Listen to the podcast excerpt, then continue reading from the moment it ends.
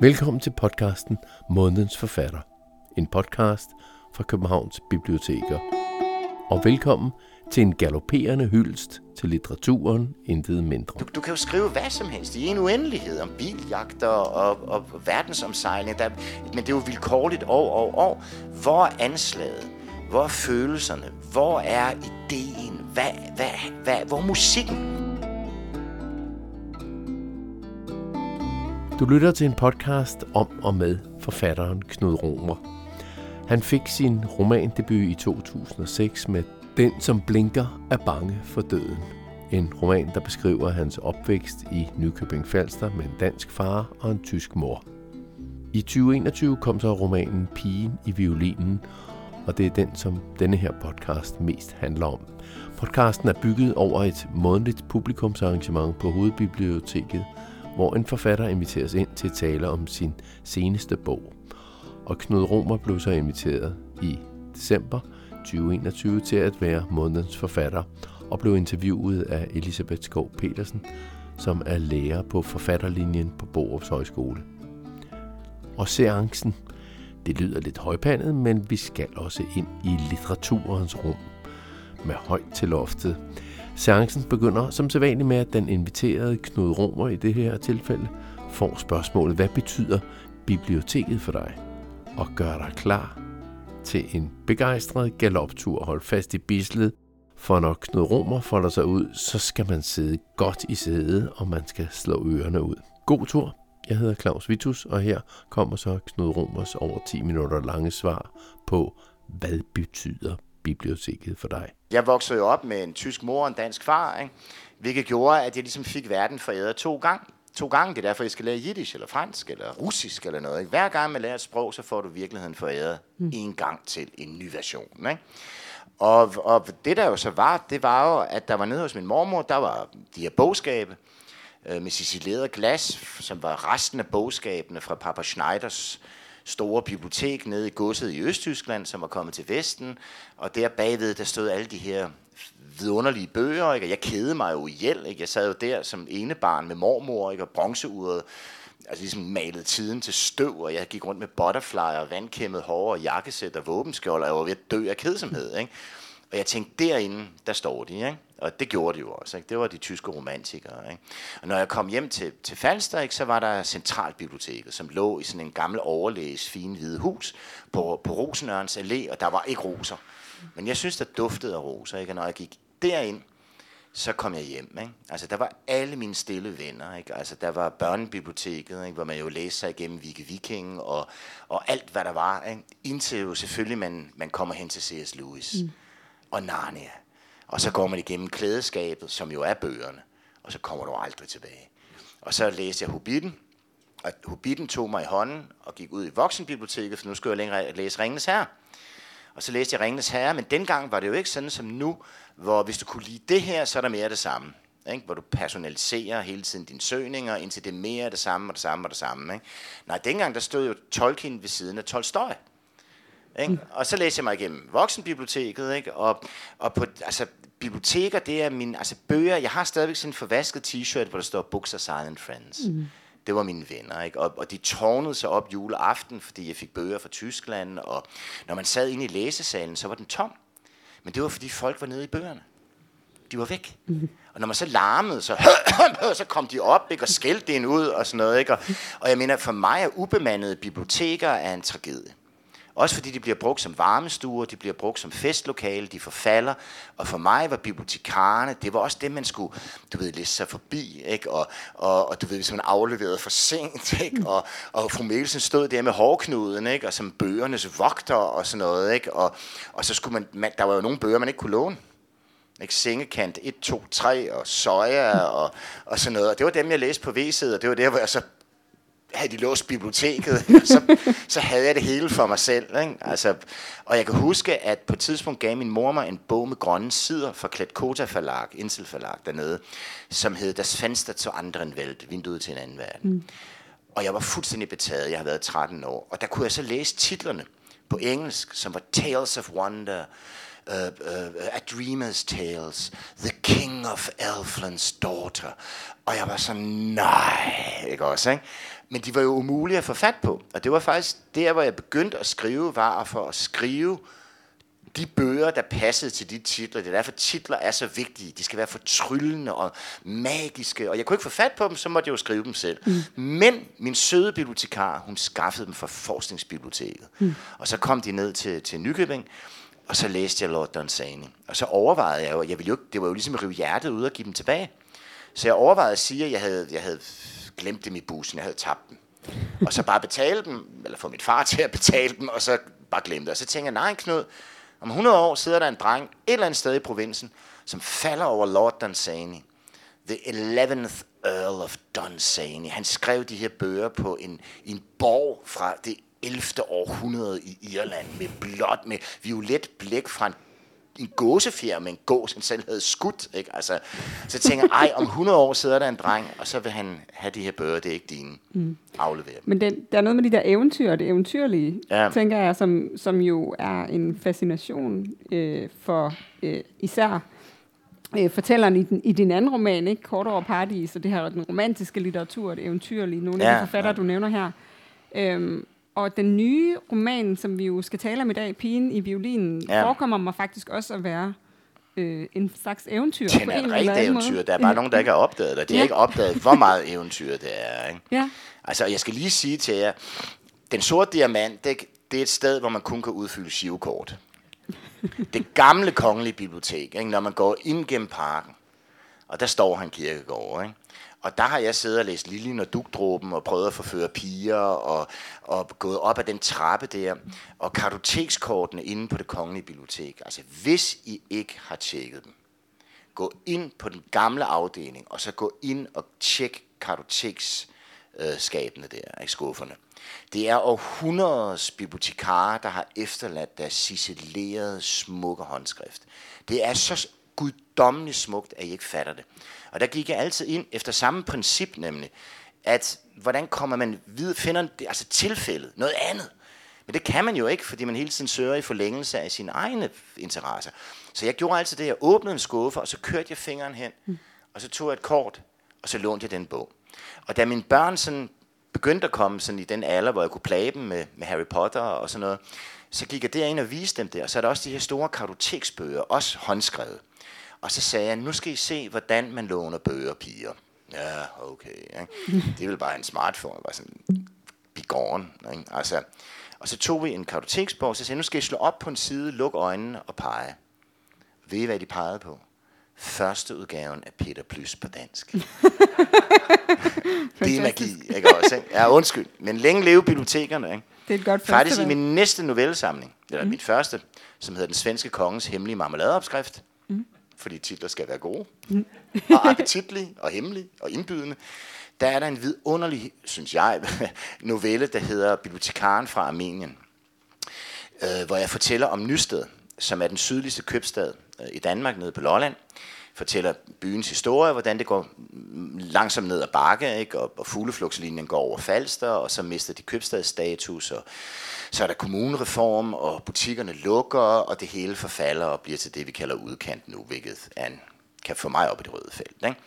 Og det sidste, der er, det er så biblioteket, ikke? og det bliver ubemandet, og så er der strikklubben, og, og langsomt så forfalder det også hvor man skal komme ind med det her lånekort, eller det her sygesikringskort. Men så dukker der en skyggen op af en lille rund mand, som sætter sig ned, øh, tager noget armensk vodka, og så begynder han at stille bøgerne på plads i orden, efter Dewey's decimalsystem. Og når han gør det, så begynder tingene pludselig at falde på plads i byen. Og folk begynder at rydde op. De begynder at vaske vinduerne. De begynder at rydde op i forhaverne og sådan noget. Og, og langsomt så begynder byen at ændre. Så begynder de her mennesker, der tilfældigvis kommer forbi. Uh, det første, det er en uh, iransk-kurdisk pige, som er landet, har fået en af de få, der har fået asyl i Danmark, hvor det første dansk, hun lærer, det er dit brune svin dernede. Ikke? Og hun søger tilflugt på biblioteket, og der kommer han hen til hende og taler persisk. Og så giver han hende selvfølgelig øh, C.S. Lewis, mm. som hun så læser, og så siger hun til sin lillebror, vi skal lære dansk. Hvorfor skal vi lære dansk? Fordi vi skal væk herfra. Hvor skal vi hen? Vi skal på universitetet. Hvorhenne? I Narnia. ikke? Hvordan er de kan give håb. Ikke? Så kommer engelsklæreren, som, som egentlig har været med i bestyrelsen og har været med i Automobilmuseet dernede, og egentlig var en driftig mand, hans kone er død, Og han er gået ned og, og lever i skyggerne, i rådet og, og i mørke, og spiser aldrig noget andet end hvidt brød, og, og det er gået i stå. Og han elskede egentlig The Lake Poets og sådan noget, og drømte om England. Han har sådan en lille fint overskæg, du ved. Han drømte om at få en gammel MG, og sådan. Du ved, kender de der folk, der falder for engelsk stil, ikke? Mm-hmm. Og han skal ned til Netto, og han går også automatisk ind på det her bibliotek, hvor armeneren kommer hen og sætter sig ned og begynder at tale engelsk til ham. Han har ikke talt engelsk i, i 10-15 år, ikke? Og begynder at tale engelsk med ham, og så giver han ham den her vidunderlige bog. Jeg, nu kan jeg desværre ikke huske, hvad den hedder, men det er en bog om engelsk gardening, som jo er ligesom litteratur. Altså engelsk gardening, det er jo altså, ja, en ting for sig. Mm.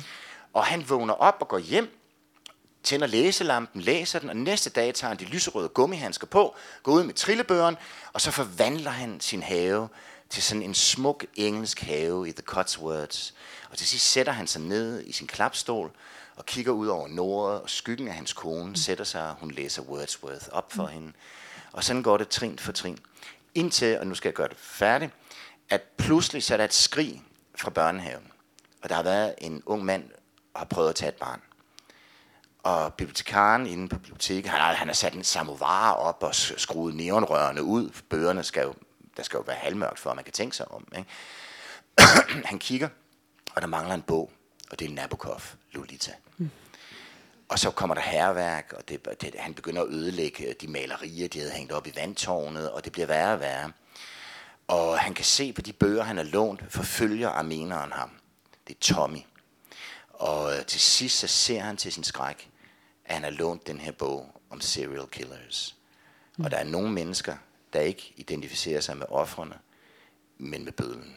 Og så ved han, at den er gal. Han stikker den armenske konjak i jakken, tager en klassiker i lommen, og næste dag, der finder man Tommy hængt med en klassiker i lommen. Hvad det er for en bog, der har overbevist ham, det ved vi ikke. Men det er bedre at slå sig selv, selv ihjel end resten af menneskeheden. Politiet dukker op, og de finder ud af, at han må slet ikke være der. Han har ikke opholdstilladelse, og hvad sker der her? Det er ikke overensstemmelse med kommunens regler, og neonrørene bliver tændt, biblioteket bliver lukket, og hele byen forfalder, og er som en lukket bog. Det dør. Så bibliotekerne. det var et bibliotekseventyr. Det, det var et bibliotekseventyr. Ja. Ja.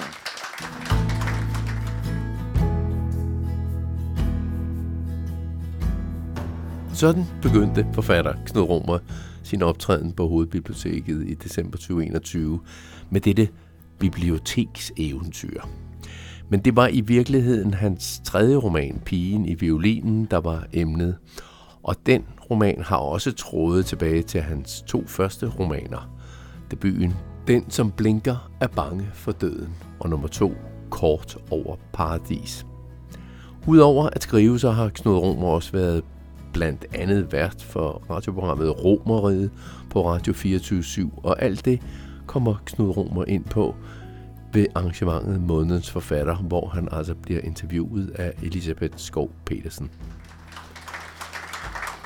Men nu sagde du før, at det her faktisk også er en slags eventyr. Det, det, det tænker jeg på mange måder. Ja. Ikke? Tak skal du have. Ja. Hvordan, øh, hvordan opstod den her øh, bog? Fordi du har jo sagt i interviews, at du har skrevet på den i øh, mindst 20 år, eller forsøgt at ja, skrive den ja. i mindst 20 år.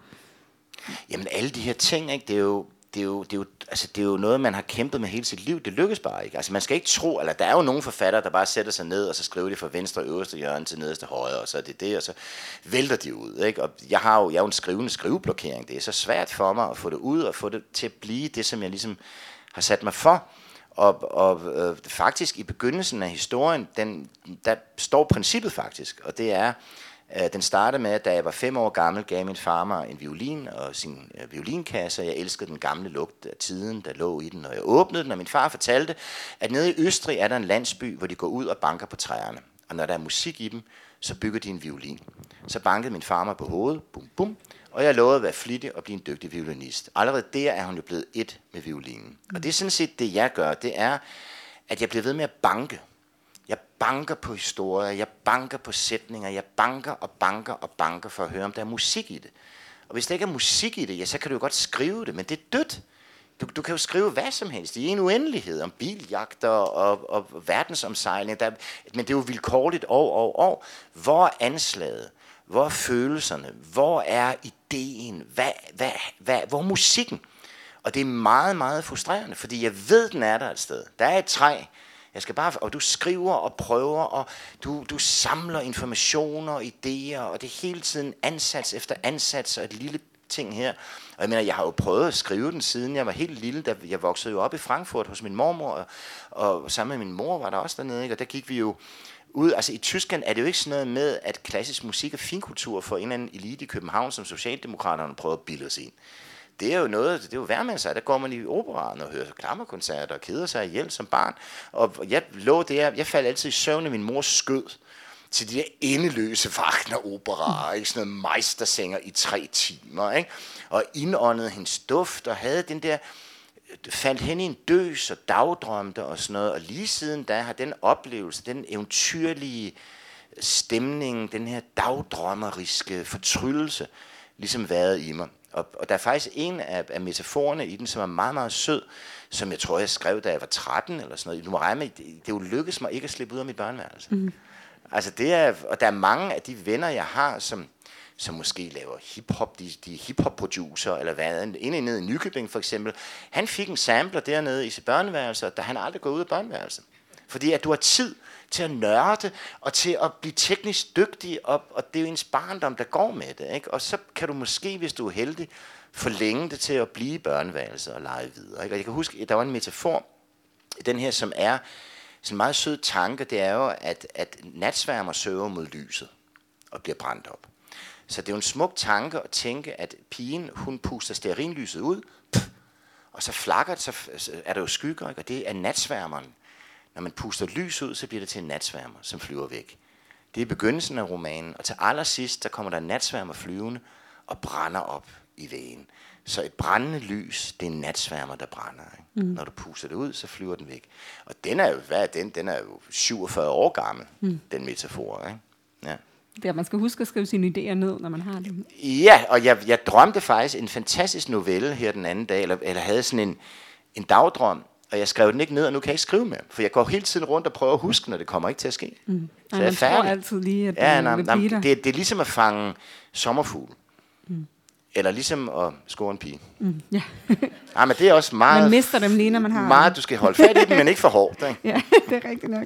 Men hvad så med den her idé? Altså, hvad, hvad var det så, der gjorde, at den blev til virkelighed? For nu er bogen her jo pigen Jo, men så har jeg jo så i 20 år været gift med en klassisk violinist. Ikke? Mm. Og det er jo heller ikke tilfældigt. Ikke? Altså, fordi jeg det var elsker... research. Ja, nej, det var det ikke, men, men det er jo, at jeg elsker jo klassisk musik, og mm. du må regne med, altså når jeg sidder her på, på hovedbiblioteket, ikke? For mig er det jo en, det I opfylder min barndom. Altså, lige fra jeg var lille, ikke, drømte jeg om en dag om at skrive bøger og få lov til, at, at I kommer. Altså, jeg er gået op og ned af fjolstrædet i de antikvariater, ikke? Og, og det her, det er opfyldelsen af en meget, meget lang drøm. Og den drøm, det var jo også at komme på bagscenen af et symfoniorkester. Jeg elsker, altså det første jeg gjorde for Falster, det var at jeg satte mig ind på Rosenørns Allé, ikke? og så sad jeg og hørte torsdagskoncerter, og nede på Falster cyklede jeg altid ud til Fuglsang Gods om søndagen, og der kunne man se, hvor smuk ting kunne være. Der var højt til loftet, og åkander i voldgraven, og ægte tæpper og malerier i guldrammer, og, og store spejle, og så var der om søndagen, var der så kammerkoncert, hvor jeg kunne høre Ravel og Debussy og sådan noget. Det var, det var fortryllende, ikke? Og, det, og for mig, klassisk musik er jo, er jo noget af det mest vidunderlige, det artikulerer vores følelsesliv. Sådan det, det, det, det, noget af det ypperste, vi har, ligesom Danmarks Radios pigekor. Mm. Det er jo det fineste dansk, der findes, det er, når pigekoret synger. Det er som et klingende glas af skønhed. Ikke? Så, så det var jo ikke tilfældigt, at vi ligesom fandt sammen og sådan noget. Ikke? Og, og, og vi har jo så rejst rundt og meget til Wien. Ikke? Så mange af de mennesker, der er i den roman, er jo mennesker, jeg har mødt. Ikke? Alexei, i Gudesmand fra, fra Leningrad, som det hedder nu, ikke? Og, og mange af dem har jeg mødt, ikke? Og, og hun har jo fortalt historier fra sit liv og sådan noget, og dem skriver jeg ned. Og jeg har skrevet hundredvis og hundredvis og hundredvis af mails, altså skrevet det ned, ikke? Og det er faktisk det, jeg gør, det er, er ligesom to principper, ikke? Det ene, det er, at hvor kommer historierne fra? Ja, de kommer fra jer. Yeah Altså, vi lever alle sammen vores liv i, i de historier, vi fortæller om det. Sådan liv er egentlig bare år, år, år, år, år. Ingen retning, ingen mål, ingen mening, ikke noget. Men sådan lever vi jo ikke. Vi lever i vores liv med, at vi har et mål, vi kommer et sted fra. Der er venner, der er fjender, der er succes, der er nederlag. Og, og når man møder et nyt menneske, som man holder af og, og måske lærer at kende og sådan noget, så går man jo altid tilbage med dem i tiden. Og så følges man ad sådan en landvej, og så fortæller man dem ligesom sin livshistorie. Mm. Så vi er jo alle sammen på en måde omvandrende romaner. Og, og den måde, jeg får historie på, det er, at jeg faktisk godt kan holde kæft. Og det eneste, jeg elsker højere end, end bøger, er mennesker. Jeg elsker simpelthen folk. Altså, jeg kan bare godt lide det, og jeg elsker at møde folk. Jeg, elsker, jeg er ekstremt selskabelig. Det er derfor, at være forfatter er jo forfærdeligt, for jeg sidder bare der, ikke? Altså, og prøver sådan ved hjælp af nervegift, altså alkohol, og bare holde mig nogenlunde i ro, ikke? fordi jeg er ved at blive sindssyg, at jeg skulle sidde der alene. Ikke? Så du møder jo mennesker med historier og små, små enkle detaljer, og man, man samler det ligesom samler, ligesom en, sådan en, en, et æren, det samler nødder, ikke? Sådan små bits and pieces, så langsomt, så sætter det sig sammen til noget, og pludselig er der et lykketræf, hvor der er nogle veje, der krydses, der er et mønster, der danner sig, og så er der en historie. Mm. Det er den ene side. Så derfor så det er lidt ærgerligt, at der ikke er en pause, fordi det bedste, I kan gøre, det er jo at hænge ud og drikke gløk og snakke med hinanden. Jamen, det er det bedste, og det, men det kræver, at man siger ja. Ikke? At man siger ja. At man gider. Og at man er venlig, og at man er imødekommende, og at man også er åben, og, sådan, og de andre, altså man, en, vær en åben dør. Og det kan selvfølgelig føre til frygtelige ting, hvis du ligesom følger den forkerte vej, men det følger det mindste sted hen. Og det er så, det, som regel er jo de værste oplevelser, de bedste historier. Ikke? Mm. det er den ene ting, og den anden er så, at jeg er meget mundtlig, forstået på den måde. Altså, jeg skriver den vildeste, vildeste stiliserede lyriske prosa, men den er mundret, den er enkel, så man lægger ikke mærke til det. Fordi jeg hader sådan noget, du ved, forkrampet, opstyltet noget. Det skal være enkelt, mundret, hvor man slet ikke lægger mærke til, hvor sindssyge historier og metaforer det er. Ikke? Det andet, det er, at jeg, jeg skal kunne fortælle historien til mine venner, når vi er sammen. Hvis vi nu sidder på Tolbod Bodega, om ikke andet har I fået det tip, på mm-hmm. Esplanaden, Københavns ældste bodega, tag hen til Tolbod Bodega. Det er specielt det er der, hvor julen kommer fra. Det er, det er et vidunderligt sted. Det er der, hvor Lundby han øh, skrev Amalievalsen. Han var, var gift med snapsebrænderens datter, og sad og improviserede og var skide fuld, men der var en, der kunne nåde, så han skrev dem ned. Så gå derhen. Der sidder jeg med mine venner, og der er larm. Og så fortæller jeg min historie. Hvis man ikke kan fortælle historien, når der er musik og larm og stemmer og støj og sådan noget, hvor man, kan, hvor man griber, ja meget sådan, det gælder mig at række ud mm. og gribe fat og holde fast, indtil historien er forbi. Hvis du ikke kan gøre det, så er der ingen historie. Mm. Du skal kunne gennemføre den fra A til Z i larm, hvor folk sidder med åben mund og polyper, og så, så er den der. Og så kan du begynde at ciselere den og skrive den ned og, og, og ligesom Altså, gør, det er ligesom maleri. Ikke? Kulstregen er der. Ikke? Nu, nu er det jo øh, forfatterens håndværk, du på en eller anden måde øh, riser op for os her, eller måske dit Jamen, eget, så skal I have, det, så skal I have det bedste trick. Ja. Der, ej, der er mange tricks. altså, trick nummer et, og det er derfor, at autofiktion er svindel. You heard it from me. Fordi at det vigtigste er, at folk tror på historien. De tror, den er sand. At den er sand er noget andet, end den er virkelig. De skal tro på den.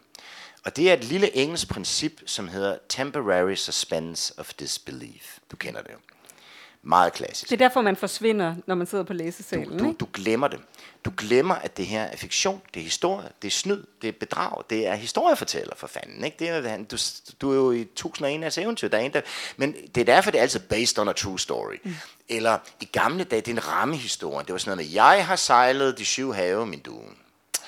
Og jeg kom til Zanzibar, og nu skal du høre, hvad der skete der, hvis jeg lige kan byde på en gammel dansk. Ikke? Og så starter man et sted, som er sandsynligt.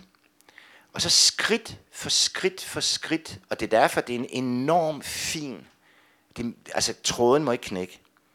Ikke for tidligt, ikke for sent, ikke for hurtigt, ikke for voldsomt. Det er en ganske, ganske fin, fin, hvor man forfører folk ind i vildere og vildere, mm.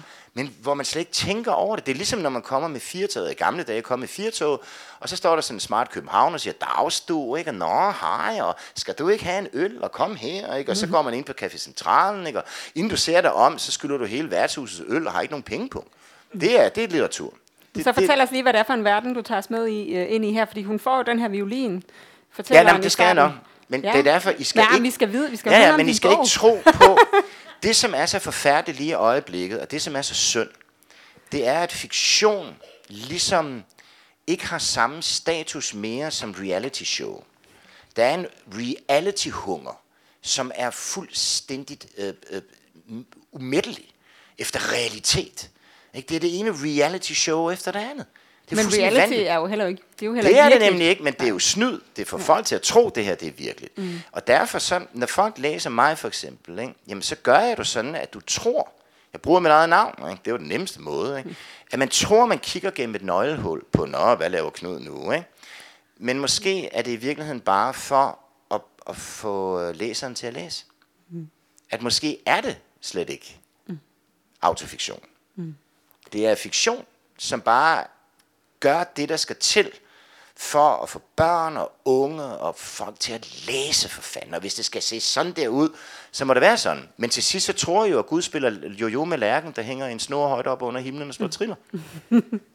men, altså, ja, de, ja, men det nye roman, Knud, den er jo netop ja. ikke autofiktion. Eller, den, øh, men er den, den ikke det? det ved, den, der er jo i hvert fald ikke nogen, der hedder Knud, så vidt jeg har opdaget. Det er vist nok kriteriet. Jamen, det er jo fordi, at jeg-fortælleren ikke har noget navn. Ja, det er rigtigt nok. Det kan selvfølgelig godt være. Det, der er det fede ved det, det er, det er at det er en ung pige. Ja. Og jeg regnede med, at identitetspolitiet ville komme efter mig.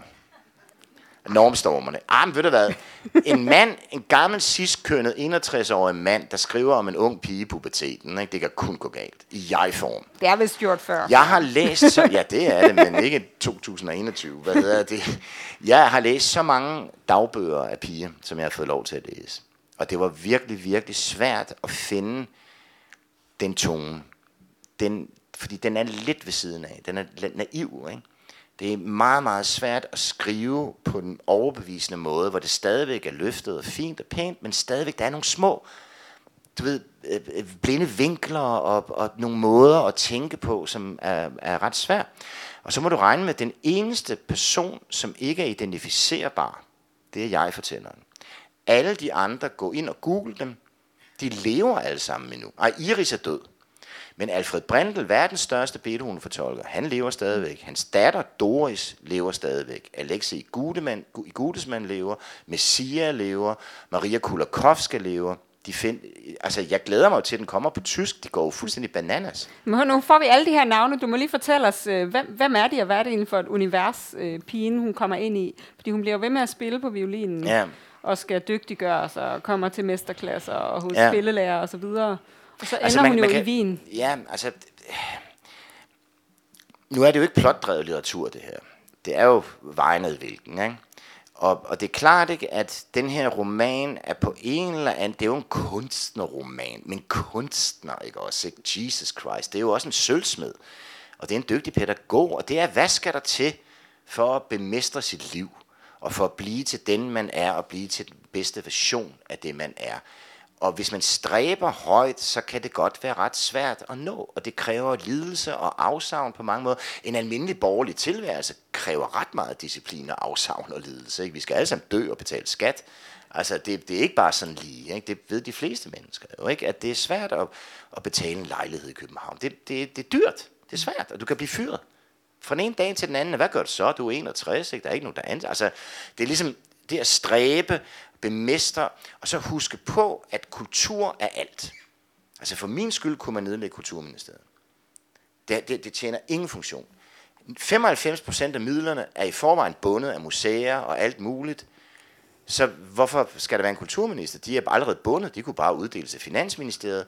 De sidste 5% det er professionelle kunstnere, fordi kunstnere er professionel udøvet kultur, som kræver årtier, 10.000 vis af timers disciplineret arbejde og hengivelse for at nå derhen, hvor din stemme bliver til et instrument, hvor din prosa synger og bliver til skøn litteratur.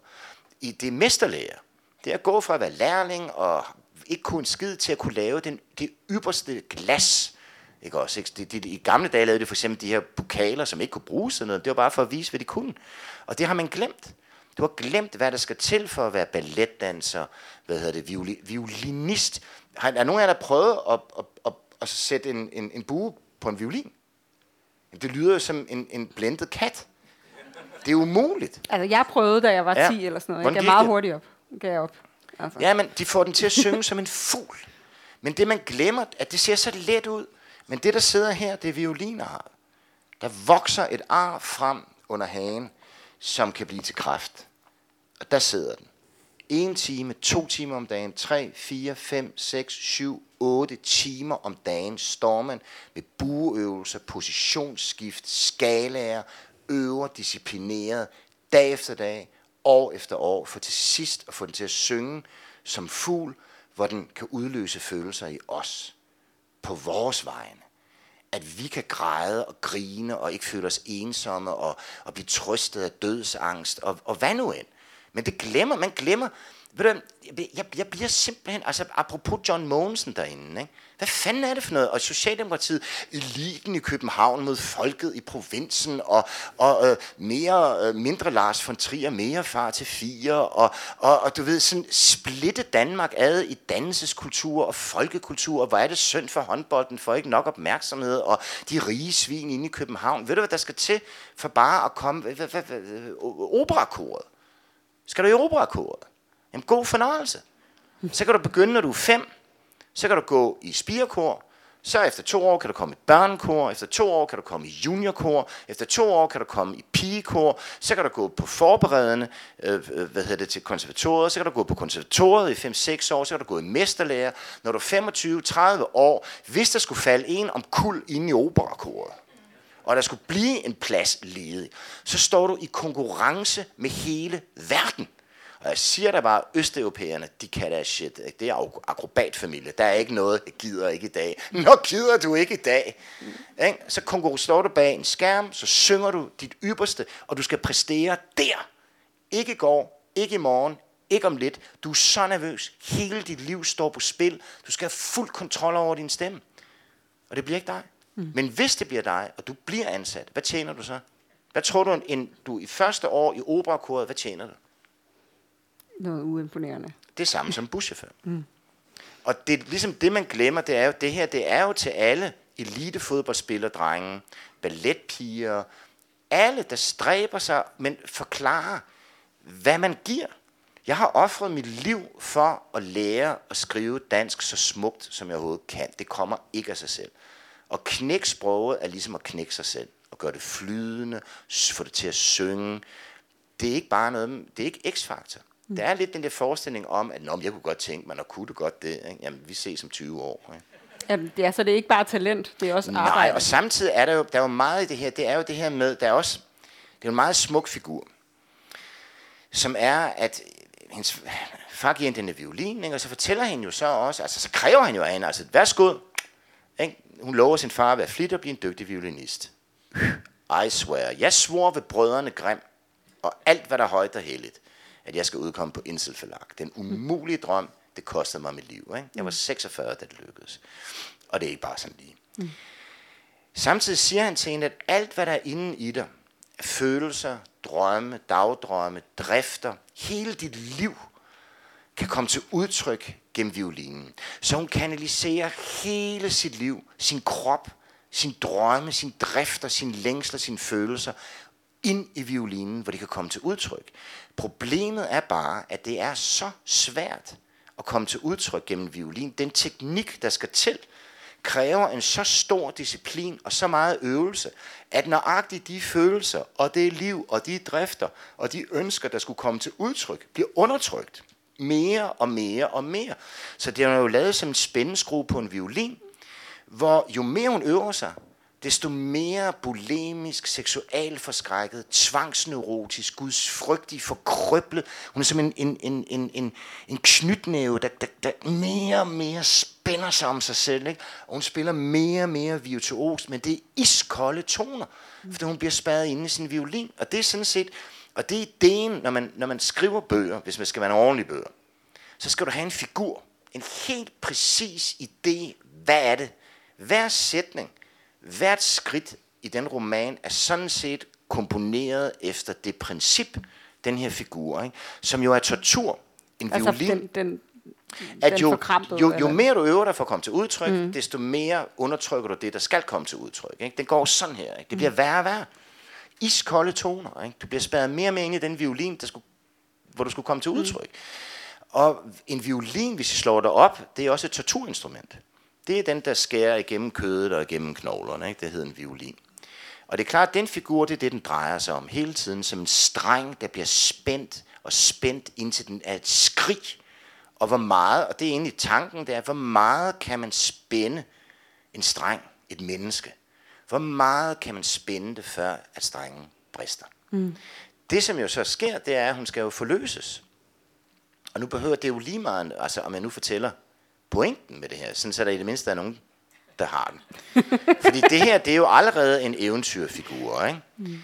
Men til sidst, så skal hun jo have sin debut som solist, og kommer tilbage, og, og står der i konservatoriet med orkestret, og hun ser alle de mennesker, hun har mødt i løbet af romanen. For sig forestiller hun sig dem alle sammen, der sidder der, ikke? og for sidder hendes far, som venter på, og nu skal hun vise ham, hvor flittig hun har været, og hvor dygtig hun er blevet og kommer ind i den her smukke paljetkjole i blåt og grønt, som en havfrue fra Wien, ikke?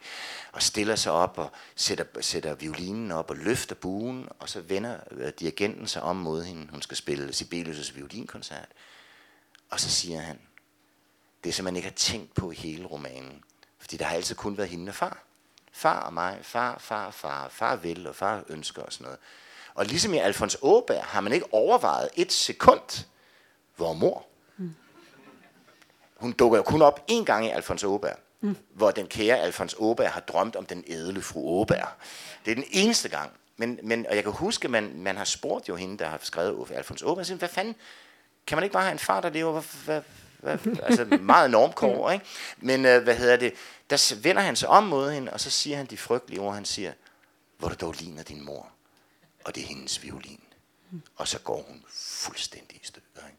For faren har meget klassisk, Rousseau-agtigt, skabt sin afdøde virtuos violinistkone i sit eget barn. Det er nærmest, nærmest man kan komme på incest. Mm. Så bryder hun fuldstændig sammen, sætter buen mod strengene, og så spiller hun, så hun spærret inde i sin violin som en kiste, og spiller iskolde toner, der falder ned over hende som sne.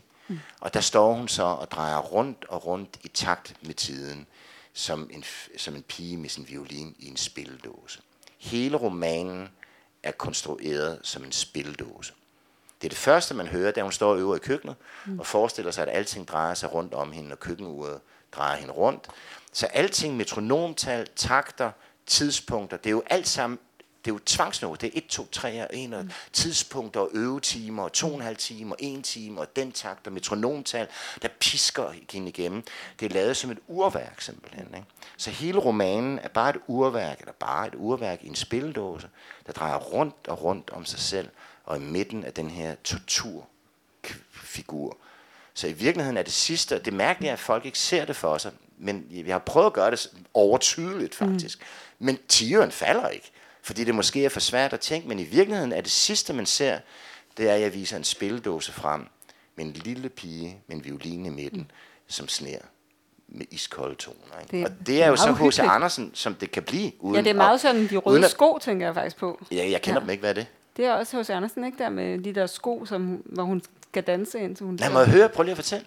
Ej, jeg kan jo ikke huske den i detaljer, men jeg Nå, tror, hun får nogle røde sko på, den, og så kan hun ikke få dem af, og så er de forbandet på en eller anden måde, så danser hun. Åh, oh, jeg vidste bare, han havde været der. Ja. men ved du, jeg tænker, vi lige skal høre en lille passage Jamen, fra vil du romanen. læse den, for jeg kan jo ikke øhm, længere læse min egen Nej, roman. Så jeg har det er ret fedt at skrive romaner, man ikke selv kan læse. Ja. Hej, så skal jeg lige fortælle en ting inden. Ja, gør det. Det er, at jeg skulle læse den op. Og så har jeg jo fået at vide, at der er nogen, der faktisk godt gider at høre mig, hvilket jeg ikke kan forstå, for jeg har en meget irriterende stemme, men jeg kan godt lægge den sådan ned og gøre den sådan lidt lækker. Ikke? Og så lagde jeg den ned, og så begyndte jeg at læse. Og så var jeg kommet halvvejs, og så gjorde det så ondt, og jeg blev så ked af det, fordi jeg er ved at blive blind. Ikke? Og det værste, der er for en forfatter, det er jo, at du ikke kan læse din egen roman indlæst. Og jeg tænkte, jeg kan godt gennemføre, men jeg er så ked af det. Ikke? Og det gør så ondt, og det, og jeg kan ikke, det er ikke den, jeg kan nogenlunde gøre det, men, men, men jeg kan ikke, fordi jeg ikke kan overskue afsnittene, så skal jeg hele tiden læse dem om, fordi jeg bliver sådan overrasket. Jeg sådan, Nå, okay, om igen. Ikke? Jeg skal nærmest læse det udenad.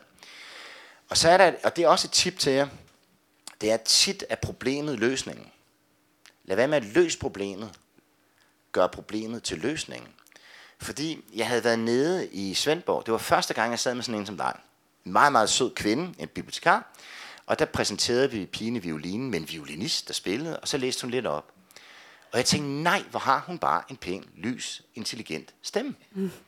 Og da jeg så sad der, så pludselig hørte jeg ekkoet af hendes stemme. Så tænkte jeg, Knud, hvorfor indskriver vi ikke problemet og tragedien i lydbogen? Så jeg ringer ned til Nana dernede, og siger, du øh, Nana, nede på Spandborg Bibliotek, kunne du tænke dig at læse, indlæse min roman? Hvad siger du? Så jeg, kunne du tænke dig at indlæse min roman? For jeg vil ikke have en eller anden skuespiller, der, du ved, står i fægterstøtning og læser replikker op og sådan noget. Det skal være en naturlig stemme, ikke? Og en, en, man ikke forbinder med noget. Den var klar. Så det vil jeg da gerne. Jamen, tusind tak. Og det jeg så gør, det er, når jeg kommer halvvejs, så siger jeg, jeg kan ikke mere. Jeg er ved at blive blind. Jeg kan ikke læse min egen roman. Så du læser selv halvdelen op? Pigen i violinen ja. må læse sig selv. Og så tager hun over. Så når en dag sidder, hvis I gør, med en lydbog, så når man kommer til halvdelen, sådan, og der er sikkert nogen, der bliver sure og siger, æd og bøde, men det er bedre. Det her er jo en historie. Og man har ligesom fanget noget, en lille bitte historie historien. Ikke? Mm. Kære Gud i himlen, tænkte jeg, og trængt mig gennem folkemængden for at komme ud og væk og gemme mig, hvor ingen kunne finde mig igen. Jeg var allerede nået til den anden ende af Franciscanergasse, da den første dråbe faldt, og en til og endnu flere, så styrtede den ned. Jeg giver op. Jeg kan ikke læse min egen roman længere. Jeg er ved at blive blind. Nu må pigen i violinen læse sig selv. Alfred skulle også høre for, at han skar grimasser og sang med under koncerterne, som om han ikke havde nok at kæmpe med i forvejen. Det var det mest ondskabsfulde, som de østriske kritikere kunne finde på, sagde Iris. Og hvis de ikke havde andet at udsætte på ham, var det fordi, han spillede perfekt. Hun kyssede ham på panden og strøg ham over håret og satte hans hjemmesko på radiatoren, så det var lune om aftenen. Det hjalp dog ikke på problemet. Man løste ikke noget ved at ignorere det og han kunne ikke slippe tanken og stillede et spejl på pulten for at se efter. Ganske vist var det svært at holde øje med sig selv og samtidig koncentrere sig om musikken, men så vidt han kunne konstatere, var der ingenting. Han åndede lettet op og slappede af, og der var den. Han fangede den i øjenkrogen. En lille trækning omkring munden. Jo mere han kiggede efter, desto flere var der. Tiks og det blev værre og værre, som om han frembragte præcis det, som han forsøgte at undertrykke med hele sin viljekraft. Det var til at blive vanvittig af, og han stønnede og sang og skurede tænder, mens deres datter kravlede på gulvet og lyttede med. De havde ikke kun plantet en selvopfyldende profeti i ham med deres hån om hans optræden, men skabt et lille monster, der hed Doris. Hun tog ved lære af sin far og skreg og råbte og skar grimasser og dyrkede punkmusik. Alfred sad og stirrede på sit overbid i spejlet og puttede plaster på de sprækkede fingre og fortvivlede over sit liv. Det var til ingen verdens nytte. Om han så indspillede samtlige sonater af Beethoven, Haydn og Schubert med. De ville bare samle støv.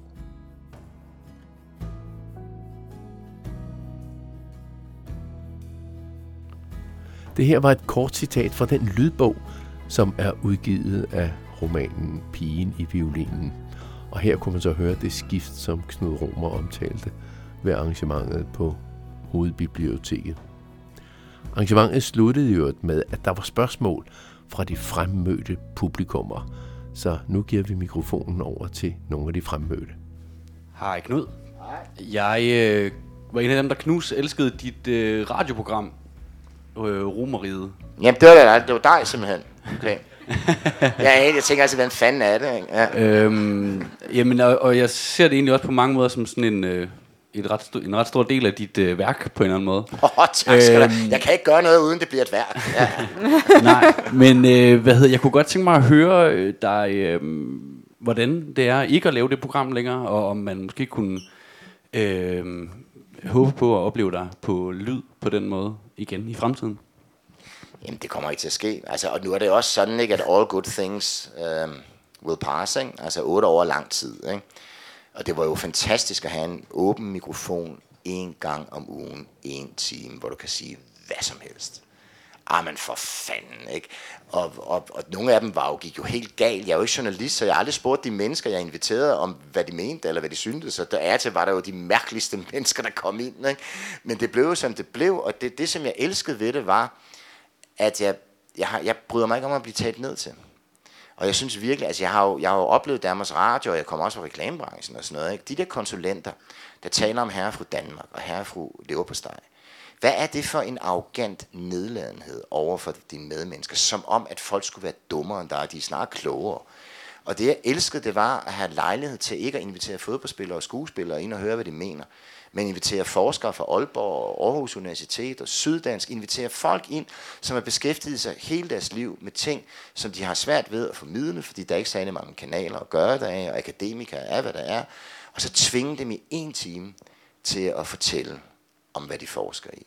Og det, det, det var så berigende. Altså, jeg blev klogere hver gang. Og jeg var bare lykkelig. Jeg synes, det var folkeoplysning. Det var demystificering, oplysning, befrielse, viden. Altså, det var, det var smukt, men nu er der jo ikke... Altså, det er jo breaking news, hvis der er en i den kreative klasse, der ikke har en podcast. altså, og, og det er ret umuligt, fordi man skal ikke tage fejl, ligesom X-Factor, hvor de begår den fejltagelse. Tror, det er dem, der er en stjerne. Det er det ikke. Det er bare mediet, der har stor øh, kontaktflade. Og det samme gælder for 24-7. Jeg lavede nogle podcasts, øh, noget for Egmont blandt andet, men det var en betalingsmur. Og jeg hader betalingsmur. Jeg hader dem virkelig. Ikke? Det, det, jeg vil have, at information er åben, kan deles og sådan noget. Ikke? Og, og det er ret ærgerligt, fordi der var nogle rigtig fine, blandt andet med en dekan i øh, uh, St. Lukas Stiftelsen på et hospice, Kirsten Bühler, som jeg faktisk mødte herinde, fordi hun arrangerer morgensang herinde øh, som fortalte om, om to timer om sit liv og sit arbejde på et hospice, som jeg ville ønske var frit tilgængelig, altså var derude. Ikke? Jeg havde otte timer med min psykiater, øh, en fantastisk mand, Bjørn Kaldan, som har været chefpsykiater for Sikringen og Hasted Vester. Hvad han kunne fortælle, altså det var det vidunderligt. Ikke? Men det kommer ikke til at ske. Altså, og, og jeg, har, jeg tror, der er 10 produktionsselskaber efterhånden, der har lavet piloter med mig til Danmarks Radio om med radioudsendelser og talkshows og alt sådan noget. De vil ikke have mig, fordi de er hunderade. Mm. Altså, de er så bange for deres egne skygger. De aner ikke, hvad der kommer ud af min mund. Og, og det, som jeg ikke kan forstå, det er jo, det er public service. Så for fanden, de skulle jo bare lave ting, og så sige, sig noget lort, lad os lave noget mere af det. Fordi det er jo ikke, altså prøv dog, og de er, bange, de er bange for kritik, men i samme øjeblik, du er bange for kritik, så laver det jo ikke noget. Altså for fanden, ja, så lavede vi en kikser, eller så var der nogen, der blev sure, og gudske dog. Altså, men det kommer ikke til at ske. Men jeg er lykkelig for det der. Også hvis du kommer fra Falster, af tyske svin, og så også reklamesneker. Det er altså tre ting, som gør, at du aldrig får noget at skulle have sagt. Mm. Så det var, det var, jeg er glad for, at du hørte det. Er der et spørgsmål mere? Det var et dejligt spørgsmål. Mm. Jeg har der herovre. Det er sådan blevet Højlunds forsamlingshus. Faktisk var, var en udsendelse, jeg har spurgt, om de ikke vil lave inde på Danmarks Radio. Og de, de, jeg fatter dem ikke. Jeg sagde, ved du hvad, vi tager hen om mandagen, når der er lukket på Tolbod Bodega.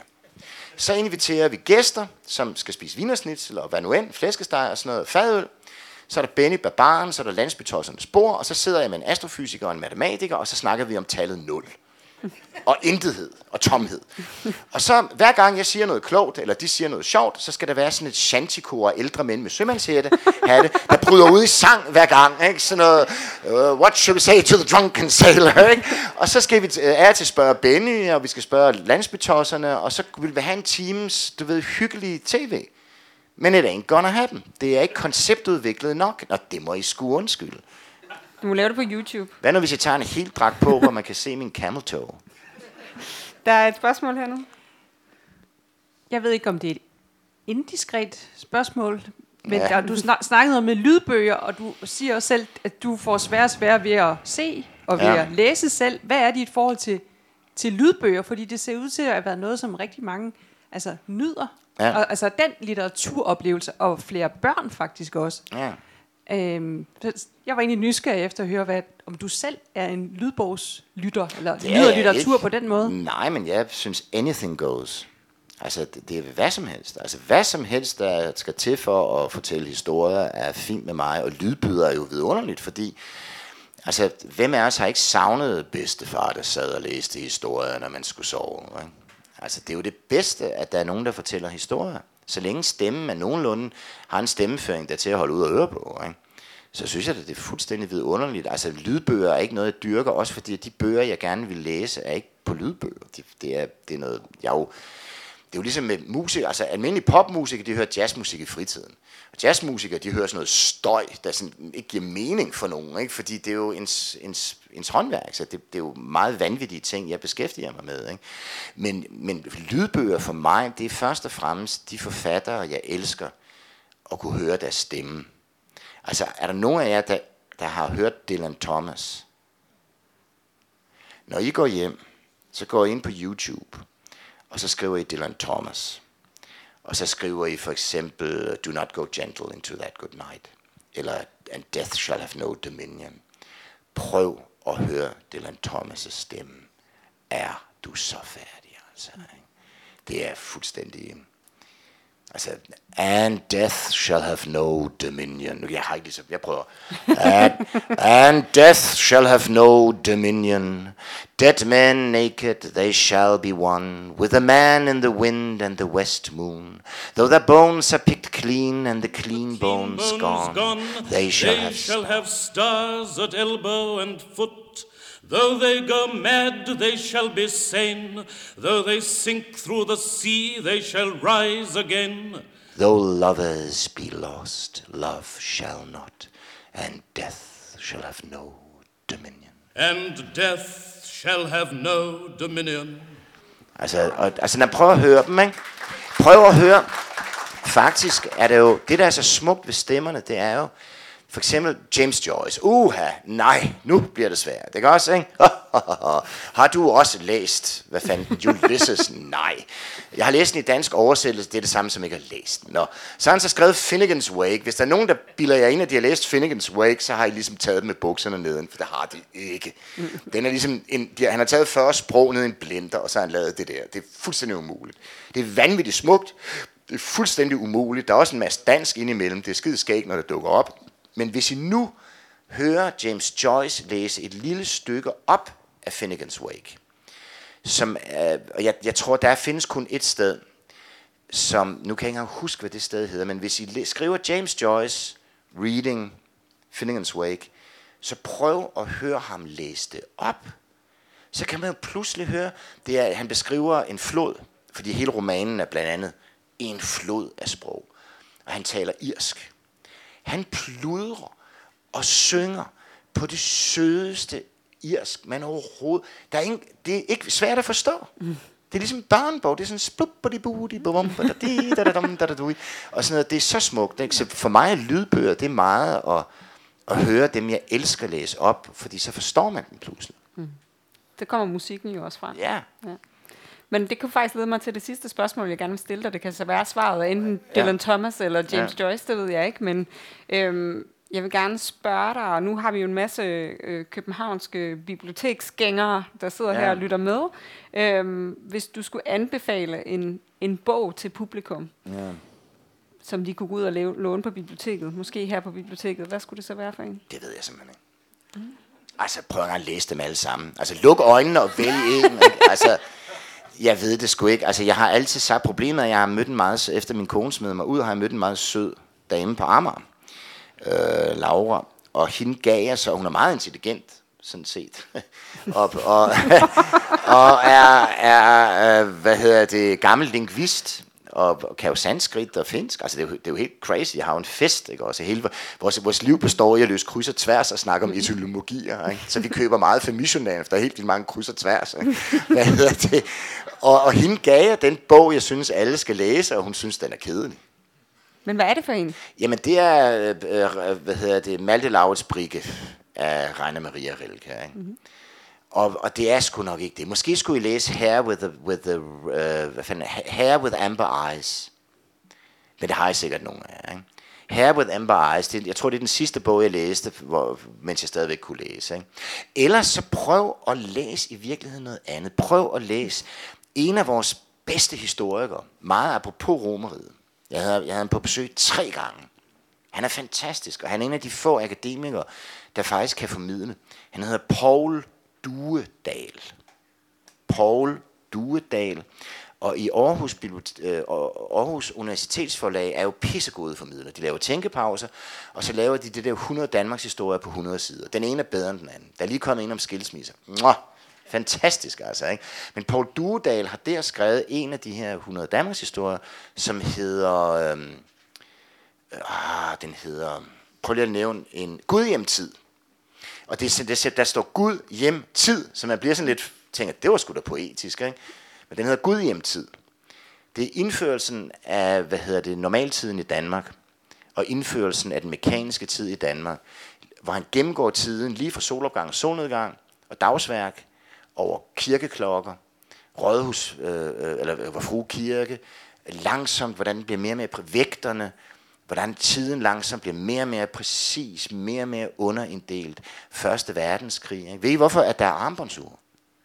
Det, det er, ved du, jeg elsker cultural studies. Ikke? Hverdagstingenes historie, det er så berigende. Armbåndsurene, de blev lavet under Første Verdenskrig, fordi normalt havde de jo sådan nogle uger. Men det kan du jo ikke, når du skal skyde. Og når du skal være synkroniseret, men nu angriber vi. Så der, armbåndsurene kommer simpelthen for, at soldaterne havde hænderne fri til at skyde. Men samtidig, så ville soldaterne ikke have dem på, fordi de syntes, det var kvinagtigt. Det var et smykke. Så derfor så er mens armbåndsure er blevet de der latterlige stål Bornholmerhuer, der ligner en, en, en, en et, hvad hedder det, kno, et, et knojern, ikke? Men det er sådan, at det endelig ikke skal blive sådan for kvindagtigt, ikke også, ikke?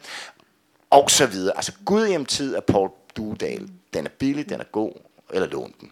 Ja, Ej, det, er jo, den. det er jo gratis for lån den. Jeg vil faktisk sige lån den, fordi ellers så er det færdigt med bibliotekerne. Ja. Fantastisk. Ja. Gode, der er lidt for til forskellige afdelinger af biblioteket, man kan gå ud og finde der. Ja. Tusind tak. Eller kanelbutikkerne, ikke? Ja. Kanelbutikkerne? Er Bruno Schulz. Åh oh, ja, det var det. Så, er vi over, så, starter, så slutter, hvor vi starter over i... Ja, det synes jeg var meget smukt. Godt. Tusind tak, og tusind øh, tak. og tak til jer, fordi I lytter med.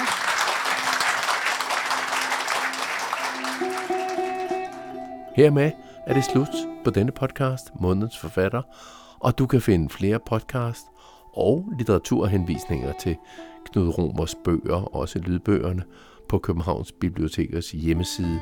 Den hedder bibliotek.kk.dk Og der kan du finde det faneblad, der hedder Lyd.